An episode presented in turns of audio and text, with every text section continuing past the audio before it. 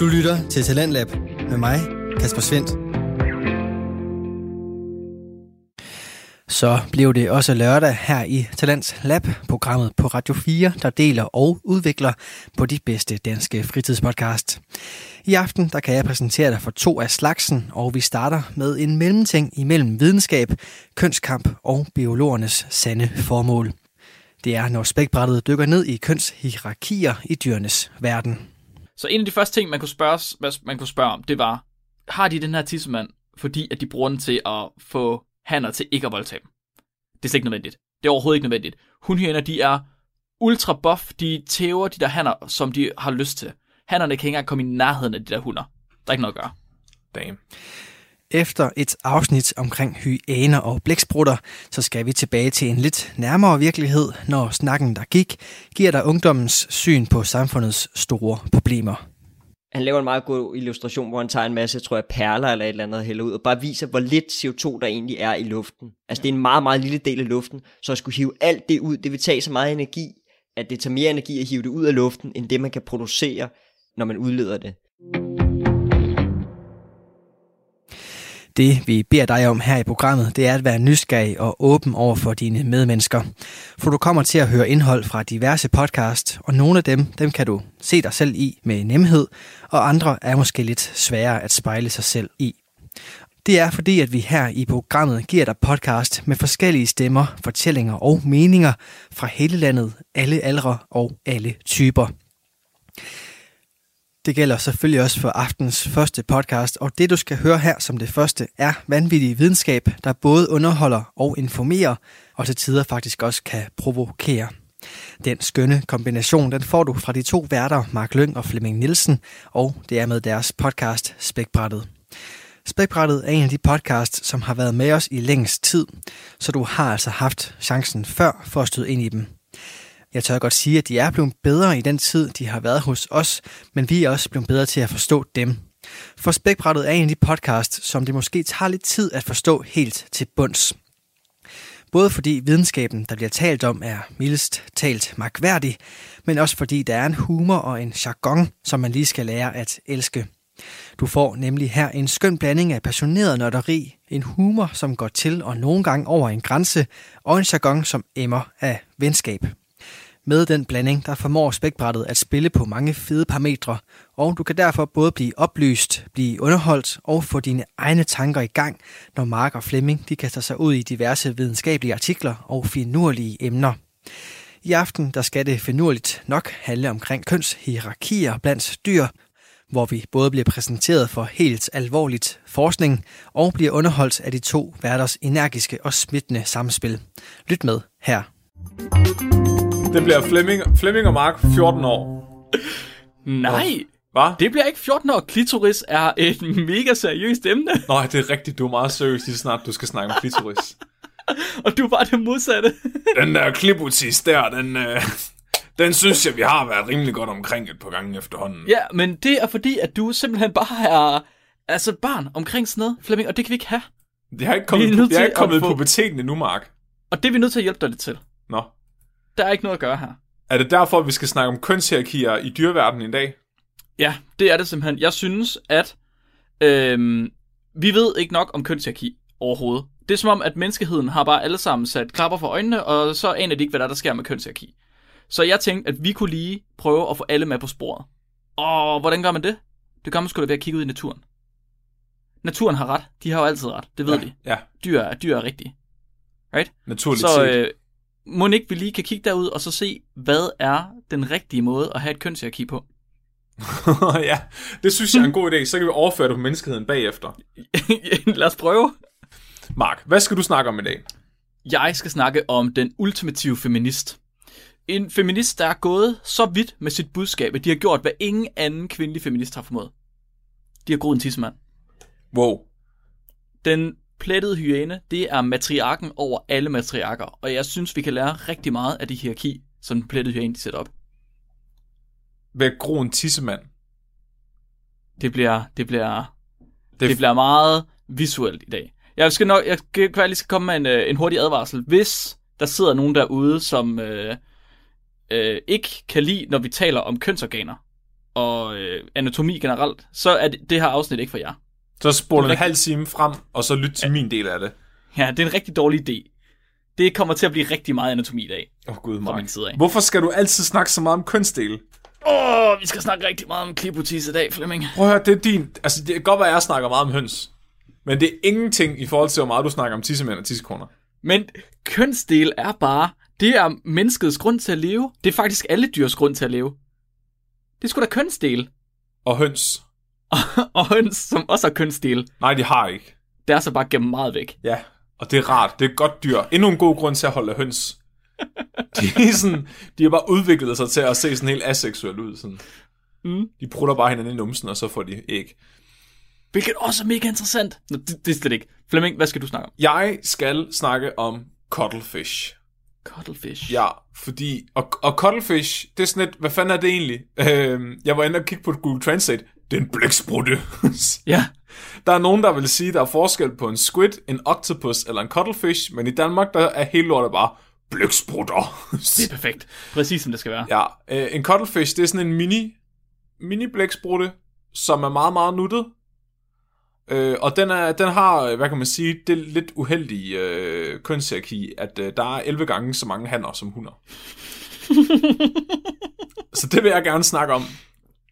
Så det er, øhm, det er basically et, et kollega til sådan teknisk universitet. Jeg tænker faktisk, at kønsfordelingen, det eneste sted i naturen, hvor kønsfordelingen er værre, det er faktisk på datalogiuddannelsen.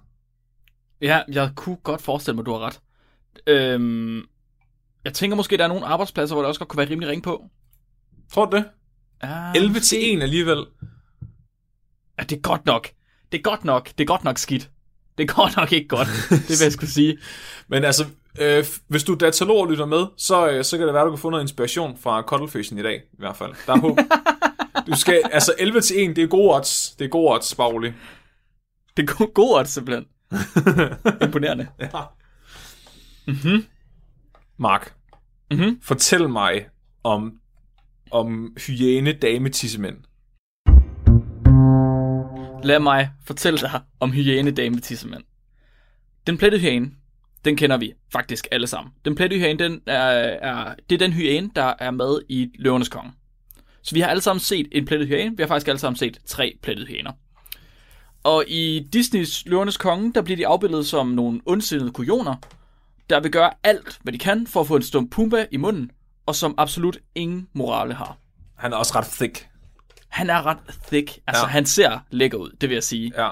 Men de, de går overdrevet meget efter det bacon Ja. og det skinke. Det synes jeg sgu. Og det, og det, sådan er der bare rigtig meget. I virkeligheden, hyæner, de har et sindssygt dårligt ry.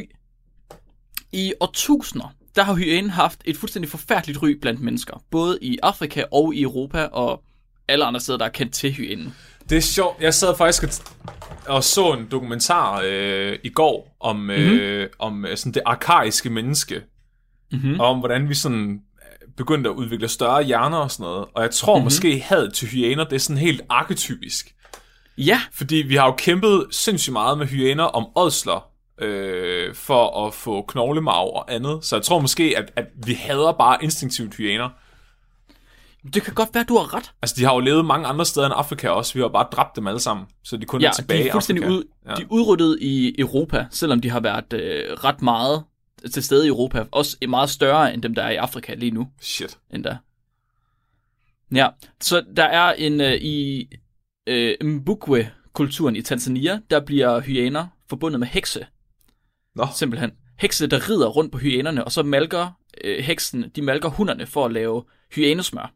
Ej, det er fucking... Er det hekse og smørmark? Ja, det er hekse og smør. Det er hekse, der stjæler smør fra hyænerne. Fuldstændig. det, jeg siger, det er universelt. Det er universelt, ja. Det der med hekse, der stjæler smør. Og hyæner også, åbenbart. Så det er to arketyper i en. Er Hyænesmør. Ej, det er jo... I, Hvis nogen skrev en fantasy-roman, der handler om en heks, der redder rundt på en hyæne og stjæler smør, så tror jeg faktisk, mm-hmm. det vil blive en instant bestseller, bare fordi den appellerer så meget til arketyperne, Mark. du er nødt til at gøre det nu, Flemming. Ja. Du er nødt til at gøre det. Ja. Lige med det samme. Så hvis, hvis et barn fra den her Umbukwe-stamme øh, bliver født på en nat, hvor en hyæne tuder, så forventes det, at barnet vokser op og bliver en tyv. Nej, Sådan fungerer det simpelthen. men de hyler sgu da hele tiden. Ja, det, og det er simpelthen, øh, det er der bare ikke noget at gøre ved. Det er simpelthen ærgerligt. Alle, alle i en Bookwood-stamme, de er simpelthen bare 20 knægte Nå, og 20 piger. Det, det er simpelthen, det er øh, hyænens ry i den her stamme i Tanzania. I Vesten, der blev hyænen først beskrevet, det tidligste man ved, der er beskrevet, det er af Aristoteles. Det er ret lang tid siden. Og han kategoriserede, arten som ådseltider. Mhm. Han kaldte den kujonagtig, og han sagde, den var potentielt farlig. Og så beskrev han også, hvordan at hyæner de brugte opkastlyde til at lokke hunden til sig for at æde hunden. nej, hvad? Åben, det mente han. Øh, der er også Hemingway, simpelthen, der har beskrevet dem som værende glupske og generelt idiotiske. Det tror jeg, han Sådan. sagde om alt næsten. Det tror jeg også. Sådan er hyæner overhovedet ikke. Nå, Det er en fejltagelse, det er en myte. Vi aner slet ikke, hvordan hyæner de er. De er faktisk det meget er værre. Ikke sådan her. nej, nej, nej. Det er noget helt, helt andet, Flemming. Det er fuldstændig modsat. For det første, så den plettede hyæne er ikke en ådselsider. Hva? Nå, Det er en, den er en, det er en dygtig flokjæger. Den jager nærmest bedre end løver. Nå, så det er faktisk løverne, løverne der stjæler hyænernes bytte, eller hvad? Ja, Er det omvendt? det er ikke engang løgn. At de er, løver og hyæner er i kamp med hinanden for at kæmpe om de, deres ned, nedlagte bytter. Nå, Simpelthen. jeg havde bare sådan en idé det- om, at lige så snart løverne havde nedlagt noget, så kom hyænerne og jagede dem væk og var Ja, træls. og det er Disney. Det er Disney, der har gjort det for dig. Er det rigtigt? Det er Disney, og det er Aristoteles, og det er Hemingway. For det andet, så har hyænen et af de mest veludviklede sociale hierarkier blandt sådan nogle flokbaserede rovdyr, altså løver og ulve og hvad det nu ellers er. Nå, De har, det er et af de bedste sociale hier- hierarkier, der er, eller mest veludviklede, der er. Og for det tredje, så har hunderne en penis. en pseudopenis. en En, pseudopenis. en pseudopenis hedder den. Det tror jeg også, det er det, jeg har. Det tror jeg også, det er det, du har. Det vil være ærgerligt at kalde det en rigtig penis. det, Plettede hundhyæner, de har en pseudopenis. Syv tommer, lem, komplet med et pseudoskrotum, så det utrænede øje faktisk ikke kan se forskel på han og hunder. nej, Jo, simpelthen. Det er, det er det, der er karakteristisk ved plettede hyæner. Øh, pseudopenis, den er faktisk så veludviklet, at den kan erigeres fuldstændigt. what? Den kan simpelthen, den kan simpelthen få en stiv tidsflyt. Sådan en her. Det er en real life trap. Det er en real life trap. Øh, bortset fra, at den dominerer fuldstændig alt og alle. Så, det, hvad fanden, hvorfor, hvor, øh, pseudopenis, det giver ikke mening. Hvordan kommer det frem? Mhm.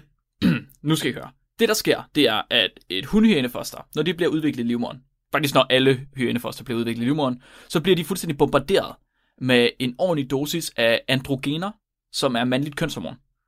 Det er øh, det, der gør, at vi mennesker, vi begynder at udvikle, øh, eller vi mænd begynder at udvikle vores tidsmand, Mhm. mm-hmm. så at sige.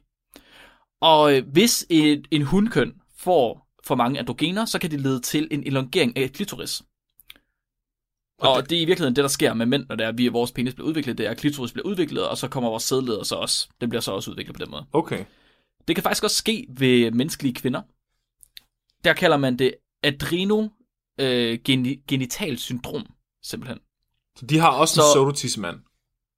Øh, ikke en pseudotissemand nødvendigvis, fordi det, der er specielt ved den her pseudotissemand, det er, at den er fuldstændig øh, altså, veludviklet. Så der er urinrør, Nå, og der er klunker. hvad? Ja, Hos hyænerne. ja. Er det i Og det er der- fostertilstanden, det her, det sker? Ja, det, sker, det bliver udviklet i fostertilstanden. Er det alle hundhyæner, der har det? Alle. What? Det er sådan, de er udviklet simpelthen. Alle hundhyæner har en pseudopenis, og den er, der er urinrør, der er klunker med til, bare uden indhold, der er alt, hvad der nu engang skal være. De har også en livmor. Så klunkerne er der bare af æstetiske årsager. Ja, så der er et skrotum, altså pungen, men der er ingen øh, testikler inde i. Og, så, og de kan bruge den til at tisse med? Ja, Huh. og de kan ikke bare bruge den til at tisse med, men det kommer vi til. Okay. Så øh, kvinder kan også få komme til at udvikle det her, men så får de simpelthen en elongeret klitoris, altså en længere klitoris, som nogen så måske kunne tænke var en tidsmand, men så tager man fejl. Så, penisen her, den er som sagt fuldt udviklet. Der er urinrør, der er klunker, øh, men det er stadig hunder. Så det er ikke en penis, det her. Det er en rimelig vigtig detalje at have med. Det er ikke en penis. Klunkerne, de er tomme, og kønsorganet har ingen sædleder. Men de tisser ud af den, og de bruger den, som man ellers ville bruge den. Flemming, kom så med dit spørgsmål. Jeg ved, du sidder, jeg ved, du sidder med det. Hvad så hvis, hvis... Okay, så det er en pseudopenis, fordi der ikke kommer sæd af den. Mm-hmm. Så hvad nu, hvis man bliver steriliseret som mand, efter man hypotetisk set har fået en masse børn, og ikke tænker, man skal have flere? Har man så ikke Det- længere... Er det sådan en pseudopenis, man har? Nej, jeg tror, at det er en pseudopenis, fordi den ingen sædleder har. Nå. Når du bliver steriliseret som mand, så får du bare klippet din sædleder. Åh, Ja, oh, Mark. det er rart, er det ikke det? Jeg skulle bare spørge fra en ven. Der var en anden ting, du også ville spørge om. Ja, Du vil selvfølgelig høre, hvordan boller sådan nogen. de fægter, Hvordan- de fægter med dem, Mark. Hvordan fanden gør man det? Jeg har, er, det er det dit bud? Er det sådan, du tror, I gør? Jamen, jeg tror, de fægter med dem, og så den, der vinder fægtekampen, får lov til at være øh, øverst. Lidt ligesom snegle, eller hvad? Ja. Ja, jeg kan fortælle dig, at det er ikke rigtigt. Hanhyenerne, de er simpelthen de er så underdanige til hunderne. De vil aldrig nogensinde få lov til at komme ovenpå. Aldrig. Hvad? Så det der, det, der sker, det er, at for hundhyenerne, der er deres bækkenmuskler, de er simpelthen, så, de er simpelthen fuldstændig overudviklet. Altså til, til et punkt, hvor det er decideret umenneskeligt. Uh. Og bækkenmusklerne, det er dem, der gør, at kønsorganet kan trække sig sammen. Det er dem, du træner, når du laver knibeøvelser. Ved du laver knibeøvelser, Flemming? Ja, Masser af dem. ja. Kniber øjnene Det sammen hele tiden. Så det betyder, at når de har stiv tisseflyt, så kan de ikke bare få den til at dingle op og ned ved at trække i den. Jeg ved ikke, om du nogensinde har prøvet det. Og træk i den. Man kan sådan spænde ballerne nærmest, eller spænde bækkenet, og så, så trækker man lidt i... Øh... Men der er ikke så mange hyæner på Tåsinge, så jeg har ikke fundet en, jeg har kunne, kunne hive i endnu. Nå nej, det var mere dig selv, jeg tænkte. Nej, det forstår jeg ikke, Mark. Nej.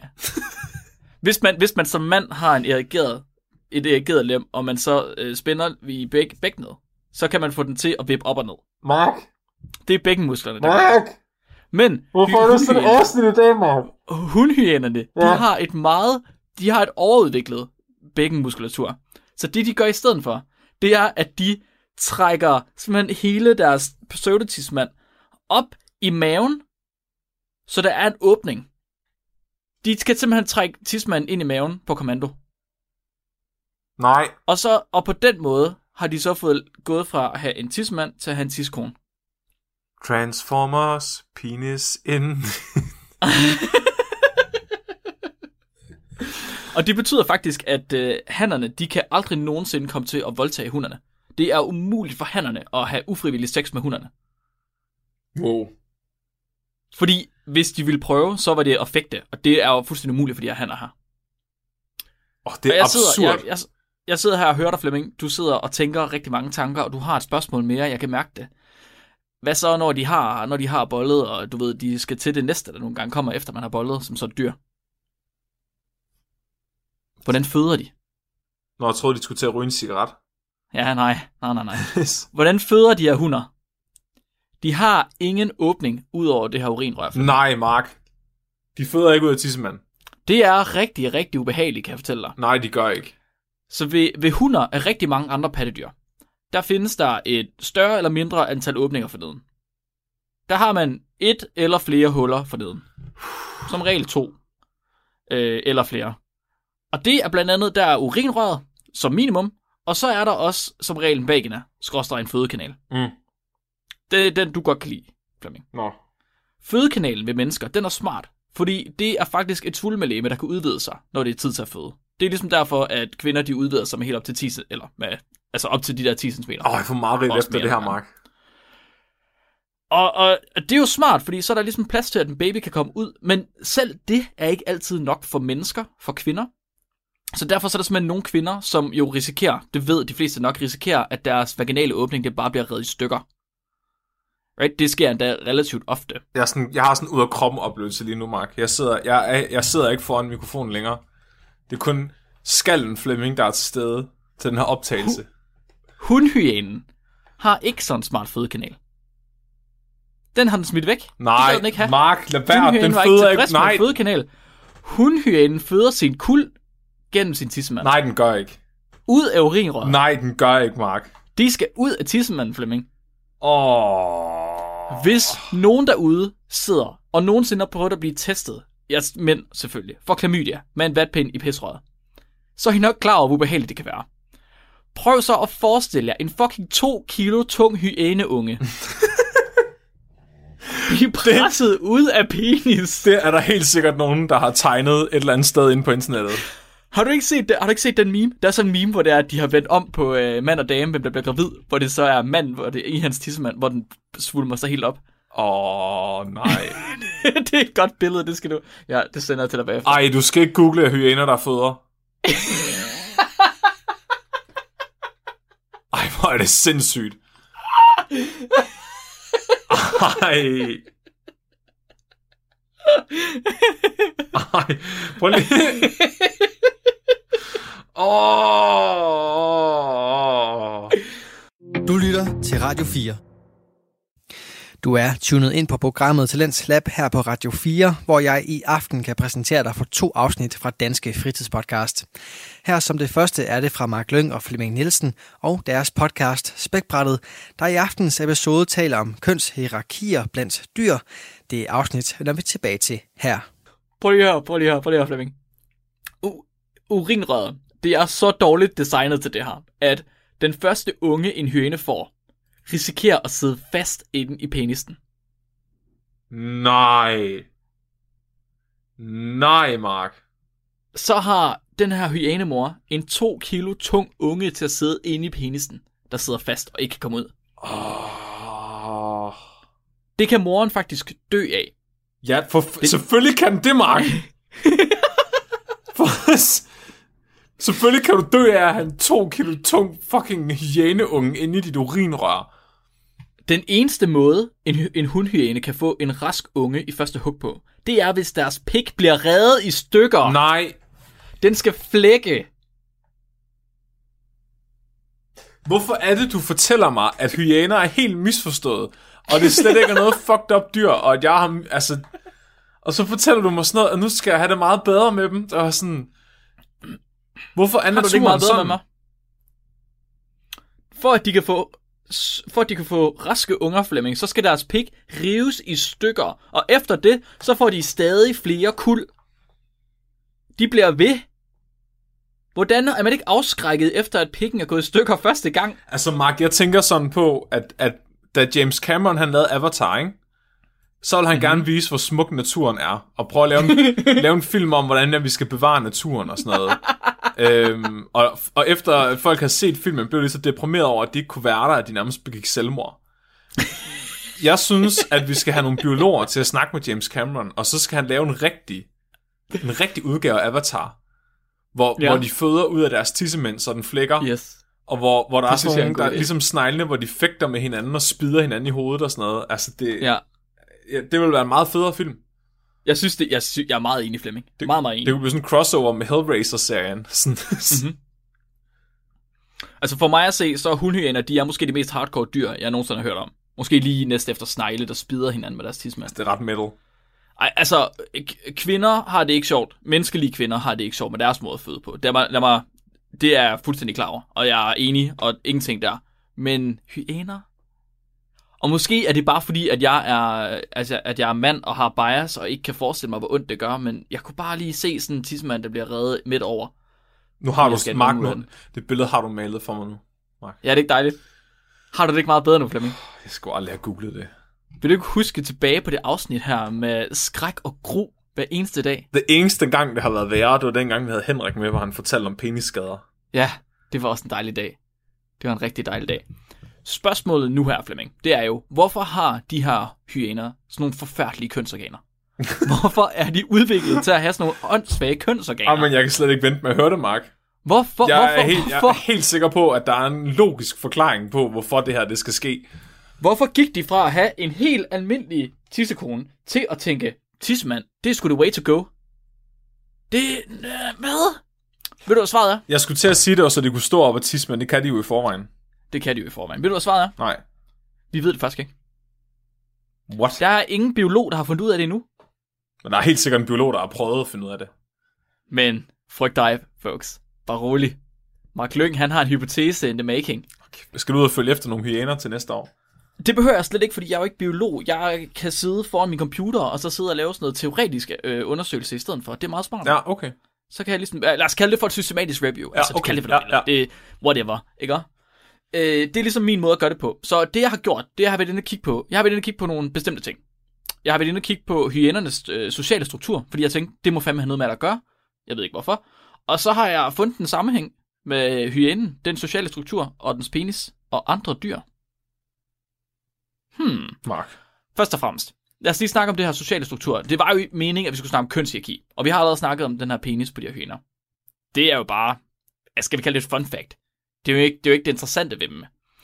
Fordi øh, det, det interessante ved dem, det er helt sikkert deres hierarki. Hundhyæner i sig selv, de er ultra buff. Så en af de første ting, man kunne spørge, man kunne spørge om, det var, har de den her tissemand, fordi at de bruger den til at få hanner til ikke at voldtage dem? Det er slet ikke nødvendigt. Det er overhovedet ikke nødvendigt. Hundhyæner, de er ultra buff. De tæver de der hanner, som de har lyst til. Hannerne kan ikke engang komme i nærheden af de der hunder. Der er ikke noget at gøre. Damn. Er du stadig med? Ja, ja, Okay, Ja. godt. Du var meget stille. ja. Så det, det er faktisk sådan, der social hierarki, det fungerer. Så hyæner, de lever i nogle store klaner, kalder de dem, med op mod 90 dyr. Øh, alle de her 90 dyr, de hjælpes ad med at jage, med at beskytte hinanden fra rivaliserende klaner.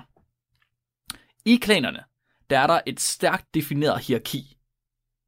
Det kan ikke væltes. I det her hierarki, der er det den øverst rangerende, der får det bedste bytte, og de lavere rangerende, de får resterne. Mhm. Hunderne står øverst, lige efter hver hund, der kommer hendes unger, og til allersidst, der kommer hannerne. Selvfølgelig. Hannerne er lavest i fødekæden, og der er intet at gøre.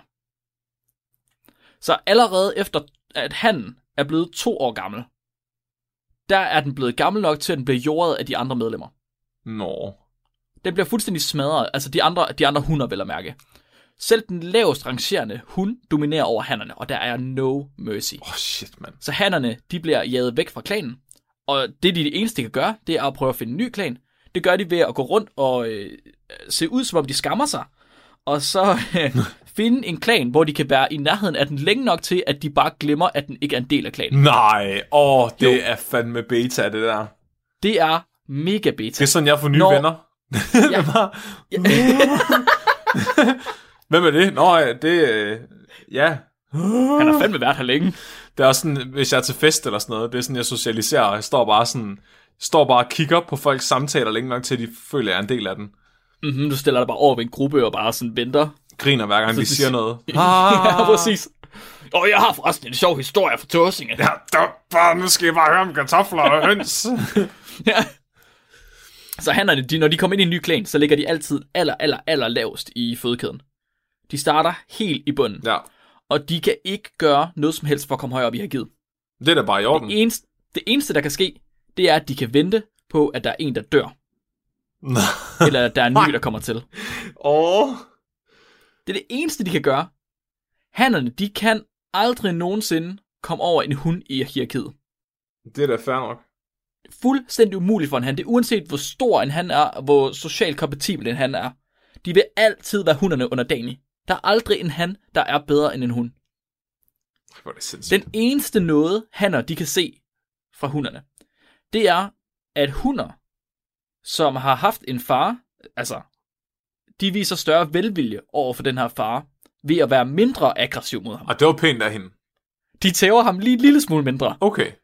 Ja, så han bliver, ikke, han bliver ikke sparket lige så hårdt i sit rigtige skrotum, Nej, som hun gør ved de andre hanner. han bliver, han bliver voldtaget lidt mindre hårdt. Han bliver voldtaget lidt mindre hårdt. Ja, simpelthen. Hannerne, hannerne, de står oftest så lavt i hierarkiet, at de kun kan få knoglerester som føde. Der er ikke kød tilbage til dem. Nå, Og det betyder faktisk, at deres tænder, de bliver nedbrudt for tidligt. Så derfor så finder man rigtig mange hanhyæner, der har ødelagt det tandsæt, fordi de har tykket så meget knogler. fair nok. Det er fuldstændig smadret. Nej. Og så hunderne, de beholder deres rangering, eller deres øh, placering i hierarkiet. Det gør de ved at være aggressiv mod lavere rangerende klanmedlemmer. Så des flere hanner de tæver, des længere får de lov til at blive øverst i hierarkiet. Prøv lige tænke på, Men hvis der- mennesker havde sådan et hierarki. Flemming, det er jo det, jeg siger. Det er jo fucking det, jeg siger. Det er jo det, vi skal. Prøv at tænke på, Vi hvis skal Mette bare lade hunderne tæve os. Du skal være underdanig, Flemming. Nu skal du være beta. Du ja. ligger derned. Ja. Jeg kan lige se Mette der er Frederiksen no for mig, ikke? At, at hun sådan står inde i Folketinget og snakker om de der mink der. og så, så kalder hun ham der Mogens op. Sådan, Mogens, kom her. Så hiver hun lige bukserne ned. Transformers! Fuff, kommer den der kæmpe store søvn. og, og så giver hun ham bare lige en ordentlig tur foran hele Folketinget.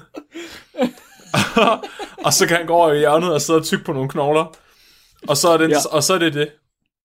Mm-hmm. Så kan han gå over til en anden gruppe bagefter og, og, og være stille der, indtil de, indtil de glemmer, at han ikke er en del af det. Indtil de giver ham lov til at komme ind, så han kan blive voldtaget af den gruppe også. Det er mig, der slår alt mængden ihjel. Hvad? Det er ikke noget. Har du nogle knogler? Åh, oh, shit, mand. Så, hvorfor har de her hyæner et matriarki? Det, det, det, altså, hvorfor er det overhovedet nødvendigt for dem? Og det hænger faktisk sammen med, hvor længe hyæner de diger. Nå. Mærkeligt nok, hvor længe de altså får mælk fra moren. Så hyæner, de er kendt for knæsknogler. Right? Hanhyæner, de deres tænder bliver ødelagt af de knaser, de her knogler her. Mhm. Det gør de med deres tænder, og det kræver et rimelig udviklet tandsæt. Så jeg har fundet et hold forskere, der har fremsagt en hypotese, der hedder, at hyæneungers dødsrate, den vil være størst mellem tiden, hvor de diger, til deres kranie er fuldt udviklet. Mm-hmm. Så mellem fra de er stoppet med at dige, og til deres kranie er fuldt udviklet, der går et stykke tid. Og i det her stykke tid her, der kan de ikke spise ordentligt, og de er mindre beskyttet fra andre klanmedlemmer.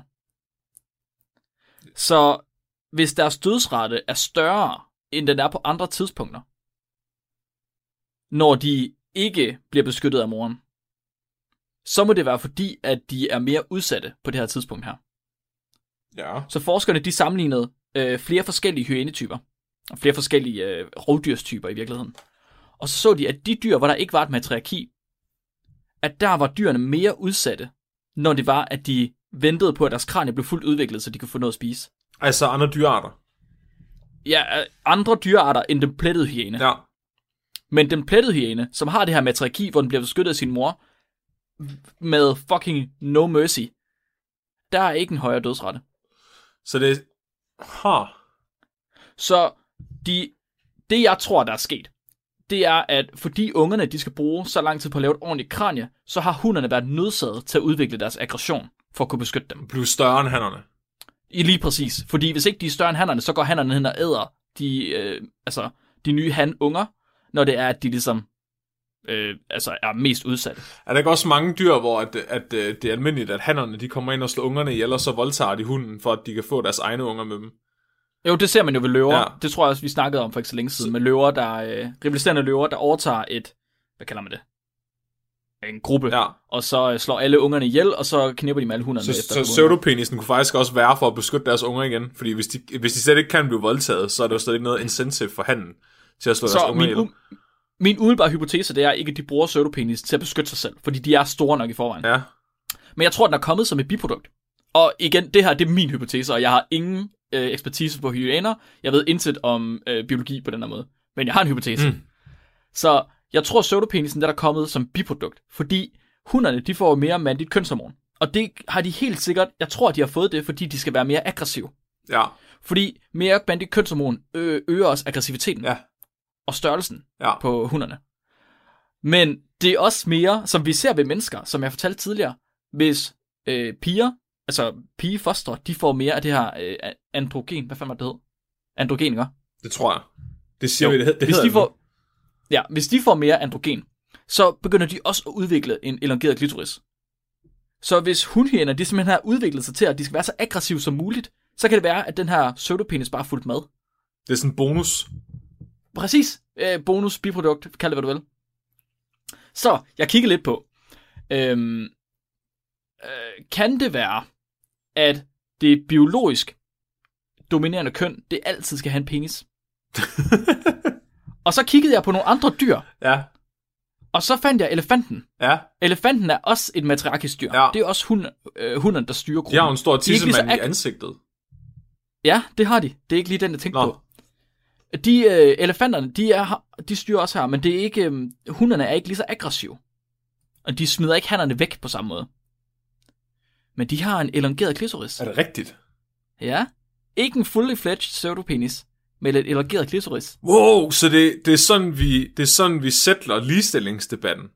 Vi får bare. Måske. alle til at trække bukserne ned, og så længden på deres penis afgør, hvor meget de har at skulle sige i samfundet. Ifølge naturen, Mark. Biologisk set. det var ikke det, jeg ville ind på. Det tror jeg. Jeg, jeg føler lidt, det var der, dit argument var på vej hen. Okay, det var overhovedet ikke det, jeg ville ind på. Altså, er lige en anden ting, jeg vil sige. En anden ting, jeg vil sige, Ja. ja. det er, at det samme, det ser man ved bonoboen, og man ser det ved æderkoppaben. Nå. deres hunder har også elongerede klitoriser, og der er det også matriarkiske øh, struktur. Jeg synes, vi skal ringe til Karl Marr og få hans take på det her. Ja, det kunne godt være, at det var en god Ja. idé. Han er rimelig videnskabelig, det er jeg slet ikke tvivl om. Ja, ja men han har, jeg tror, at den teori vil han godt kunne lide. Han er psykolog, ikke? Nej, det er han satme ikke. Nå, Jeg tror ikke, han er andet end øh, en skør i hovedet. Nu skal jeg lige finde ud af det. ah, dammit. Men Flemming, min ultimative teori, hypotese til sidst her, det er, er mennesket i gang med at sidestille deres biologi som den første multicellulære org- organisme? Så vi mennesker er begyndt at, at se, at det ikke nødvendigvis er vores kønsorgan, der skal bestemme, hvem der dominerer, uanset hvad for køn det er. Hmm. Vi mennesker er begyndt at se, at ligestilling også kan være en ting, og måske er ligestilling i virkeligheden et af de næste evolutionære trin. Så det trin, hvor biologien ikke længere er styrende, men hvor sociologien er styrende. Det er vores software, der er blevet opdateret i stedet for vores hardware. Præcis, præcis, 100 procent. Kunne det være? Kunne det være, at hyænen på et tidspunkt, hvis den bliver ud, øh, altså, hvad hedder det, udviklet nok, Ja. at de så også får ligestilling, og så er det lige pludselig ikke tidsmanden, der bestemmer noget? Så falder de af deres tissemænd. At er tidsmand faldt af nu? Jeg prøver lige, jeg kan lige efter, jeg kan ikke finde den. Kæft, mand. Ej, hvor er det sindssygt. det, det var simpelthen min afslutning på det her. Det vil jeg sige, jeg tror, at mennesket er kommet så vidt, at vi kan sidestille vores biologi til fordel for sociologi. Og det er derfor, at vi er på vej til at få Så ligestilling. længe jeg ikke skal føde ud af tissemanden, så er det fint med mig. Det kommer an på, hvem der kommer til at styre i fremtiden, Flemming. Jeg skal ikke føde ud af tissemanden. Du, måske. Muligvis. Okay, Mark. Måske, Flemming. Åh, ja. Du lytter til Talentlab med mig, Kasper Svendt. Vi er i gang med aftens første podcast afsnit her i programmet Talents Lab. Det er her, hvor du får mulighed for at høre nogle af Danmarks bedste fritidspodcast med nye stemmer, nye fortællinger og måske endda nye holdninger. Nu der skal vi tilbage til aftens episode fra videnskabspodcasten med et glimt i øjet ved navn Spækbrættet, hvor Mark Lyng og Flemming Nielsen de taler omkring kønshierarkier blandt dyr. Lyt med videre her. Vil du høre noget om cuttlefish? Ja, for de var nuttede, ikke? Jo, Det kan være det rare. cuttlefish, de er rigtig nuttede.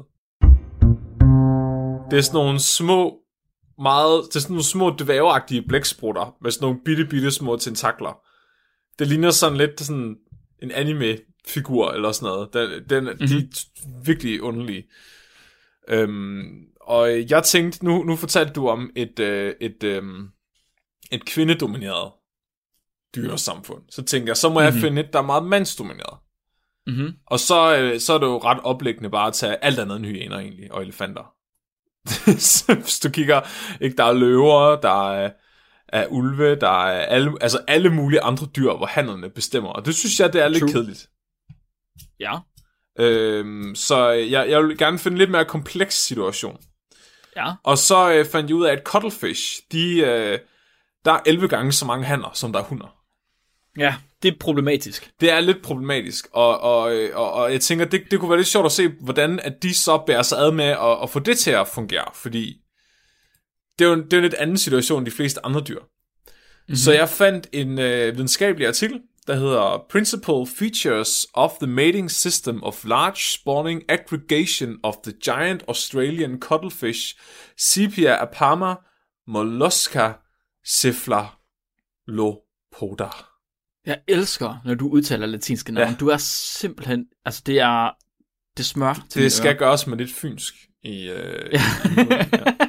Og det er, den er fra 2002. Mhm. Og øh, det er egentlig nogle biologer, som øh, har øh, været ude i vandet, og så har de fulgt efter nogle cuttlefish. Som alle biologer nu engang vil gøre. Ja, og det, det her, det er det, jeg kalder et livshistoriestudie. Så det er en ting, jeg har opdaget, at biologer gør meget.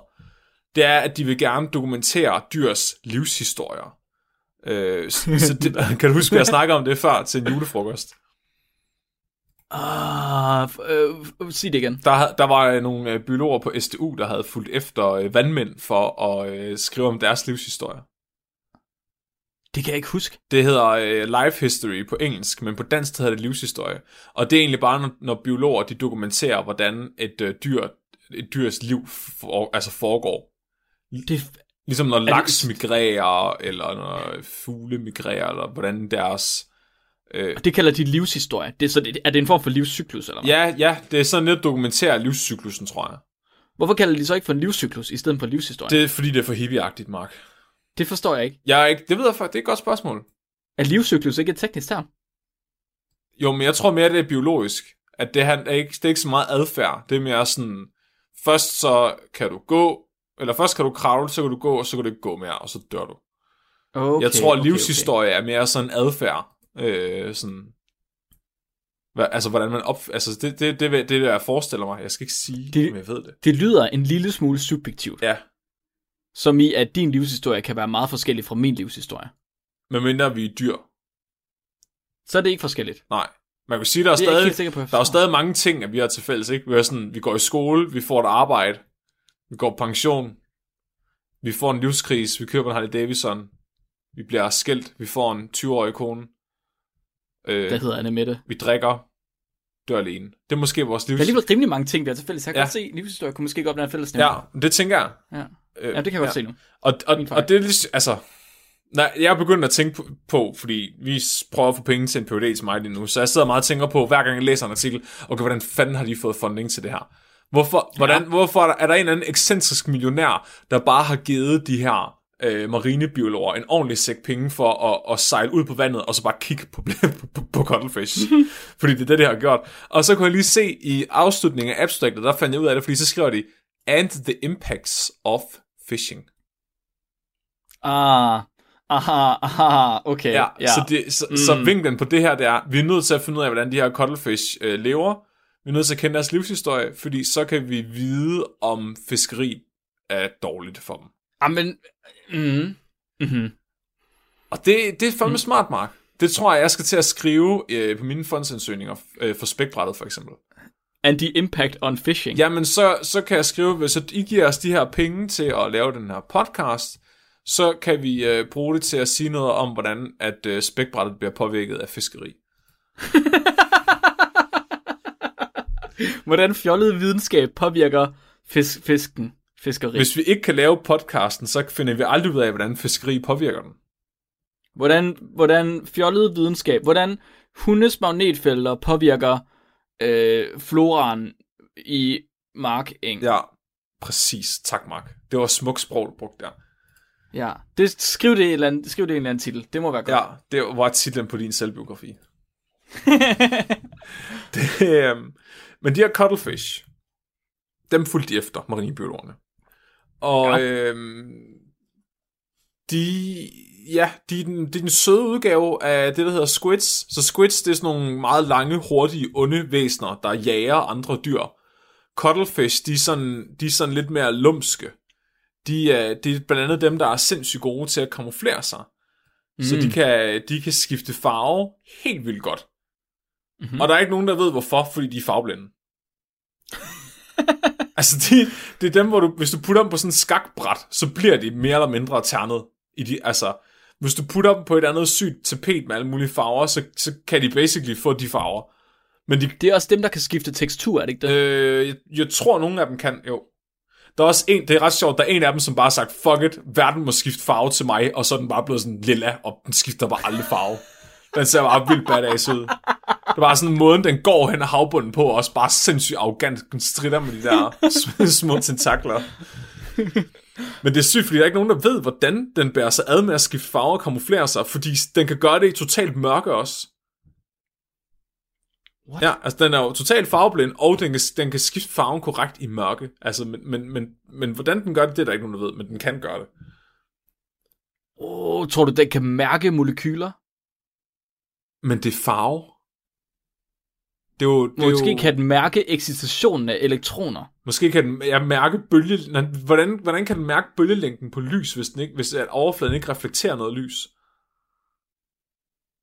Åh, oh, det gør ondt. Hvad? What? Altså farve er jo bare... Også, hvordan har man set, at den kan skifte farve i mørke? Hvordan ser man det? Der er nogle biologer, der har købt natbriller. Jamen, det skal vi ikke... Og fulgt det, efter de vil ikke se det i natbrillerne. Jeg tænker, de har slukket lyset og puttet den over i noget, der havde en anden farve, og så har de tændt lyset og set, den har skiftet imens. Det tager jo noget tid for den at gøre det.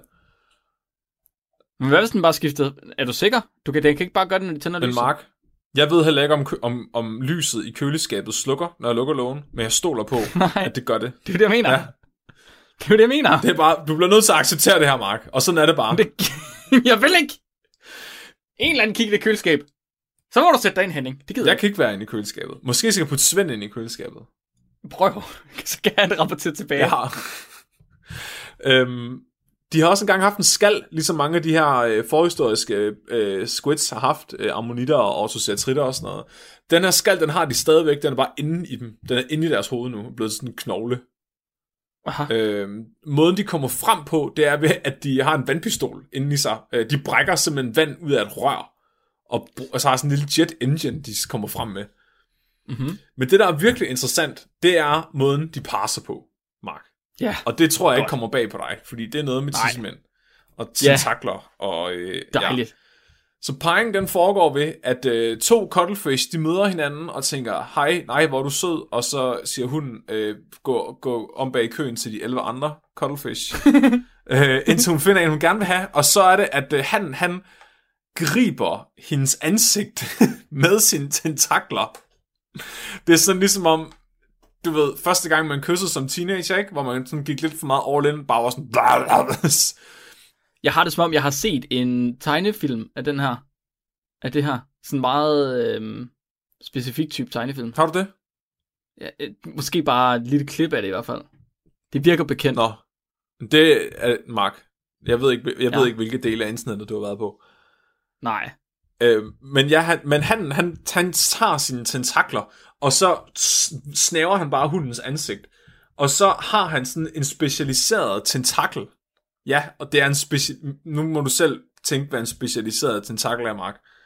er allerede i gang. Han stikker den ind i øh, et hul øh, i hundens hoved, Selvfølgelig gør han hvor det. i han sprøjter sædkugler Ja. ind i hundens ansigtshul. Ja, Ja, sædkugler. ja. Undskyld, hvad? Er det ligesom det der falske kaviar, man kan lave? Jeg tror, jamen det er sådan nogle små sædblære. Øh, Det er fedt. ja, det er sådan nogle pakker. Åh, kunne du lige forestille dig den molekylær gastronom, der har siddet og skulle lave de der øh, mærkelige beats, og så har tænkt, hmm, jeg ved, man kan lave det med sæd. Åh oh, nej, Mark!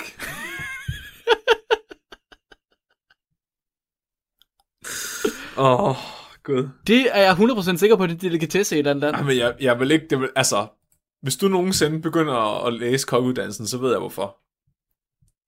Det kokkeuddannelsen er for folk, der har- kan lide at bruge en kniv. Det er jo ikke sjovt. Du skal læse molekylær gastronomi. Det er fedt. Så kan du lave sådan nogle små sædeblærer selv. Sæd, sædblære, ej, Mark. Kan vide, man kan inseminere en cuttlefish selv. Kan vide, om du, om du kunne gøre en menneskekvinde gravid på den måde. Åh! Spil pool. Bowling. Mark, Mark der bare begynder at lancere sådan en ny, en ny øh, mærke af tamponer, der skulle være ekstra soft. Og så lige pludselig så begynder hele den næste generation af danske børn bare at klatre i træer og mumle. og drikke alt for mange øl. Det er lidt, i, børnehaven, når de alle sammen sidder i rundkreds og skal spise madpakker, så knapper de bare en kold undse classic op, de der børn der. Mor, hvad er det for en type tampon? Det ligner godt nok meget kanyle. Når der er fællessang i børnehaven, og alle børnene bare sidder, ahøv, ahøv, ahøv, ahøv.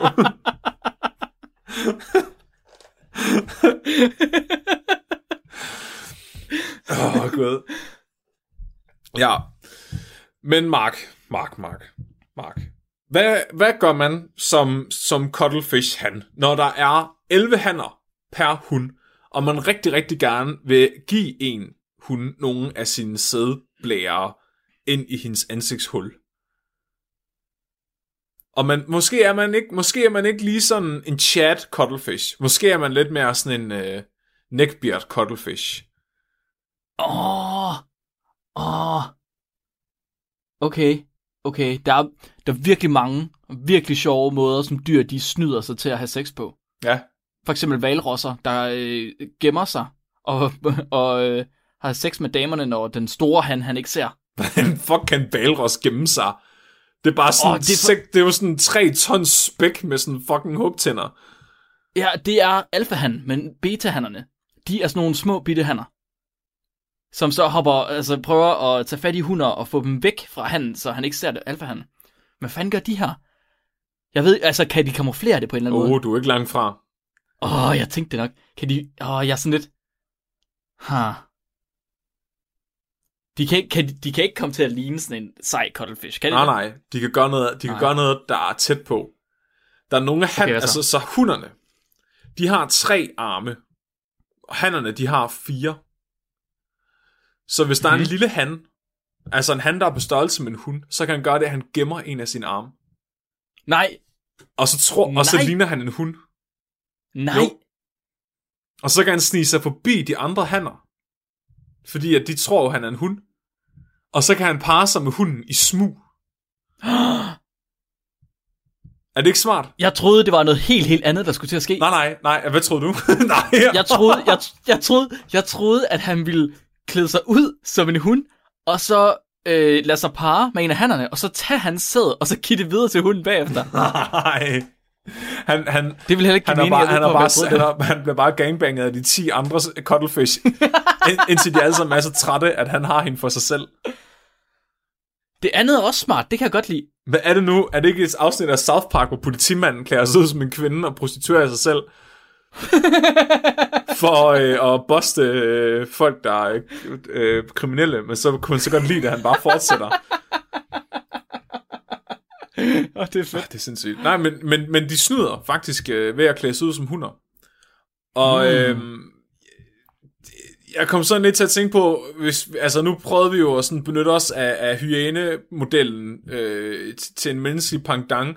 Jeg tror lidt, hvis, at, hvis det her skulle være virkelighedens, altså hvis det skulle være mennesker det her, så ville det lidt svare til øh, at, at tage din tissemand mellem benene og gemme den, og så gå ind i pigernes omklædningsrum.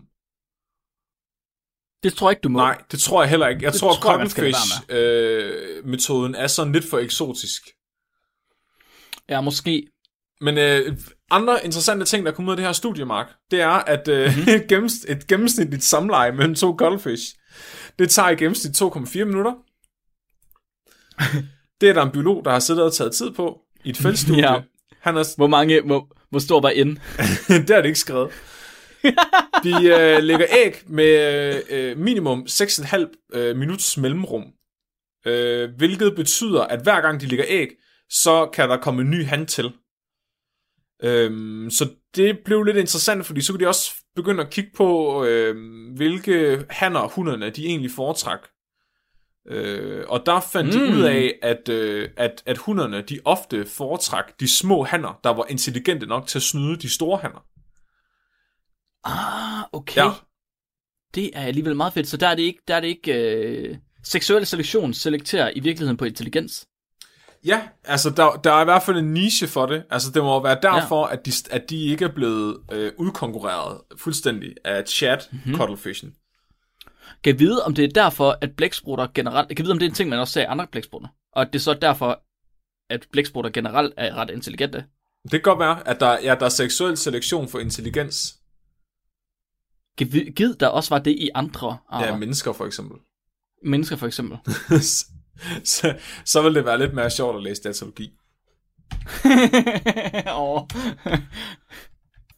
Ja, det er sjovt.